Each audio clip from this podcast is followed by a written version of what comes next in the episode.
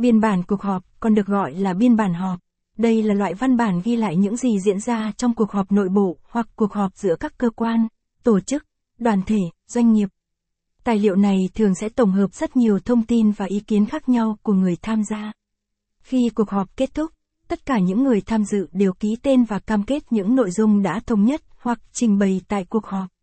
Mỗi cuộc họp phải có ít nhất một thư ký và người này sẽ chịu trách nhiệm kiểm tra danh sách người tham dự và vắng mặt.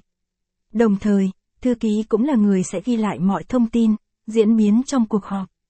Vai trò của biên bản cuộc họp thông thường, biên bản sẽ được dùng để ghi lại những sự việc đã, đang diễn ra trong cuộc họp đó. Vì vậy, đây được coi là văn bản không có giá trị pháp lý nhưng là căn cứ chứng minh những sự việc này đã và đang xảy ra.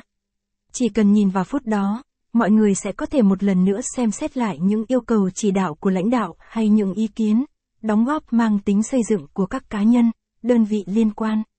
Thông qua phút, bạn có thể điều chỉnh, sắp xếp và giải quyết công việc một cách hiệu quả nhất. Trường hợp cá nhân tham gia cuộc họp thì ký vào biên bản, tức là xác nhận cam kết của mình trong việc thực hiện công việc. Lúc này biên bản họp công ty có tác dụng như lời nhắc nhở các cá nhân tham gia thực hiện công việc của mình. Ngoài ra, biên bản còn có vai trò giúp những người liên quan có nội dung để theo dõi trước khi bắt đầu cuộc họp tiếp theo. Cùng với đó, bạn sẽ kiểm tra được tính chính xác của công việc cần thực hiện.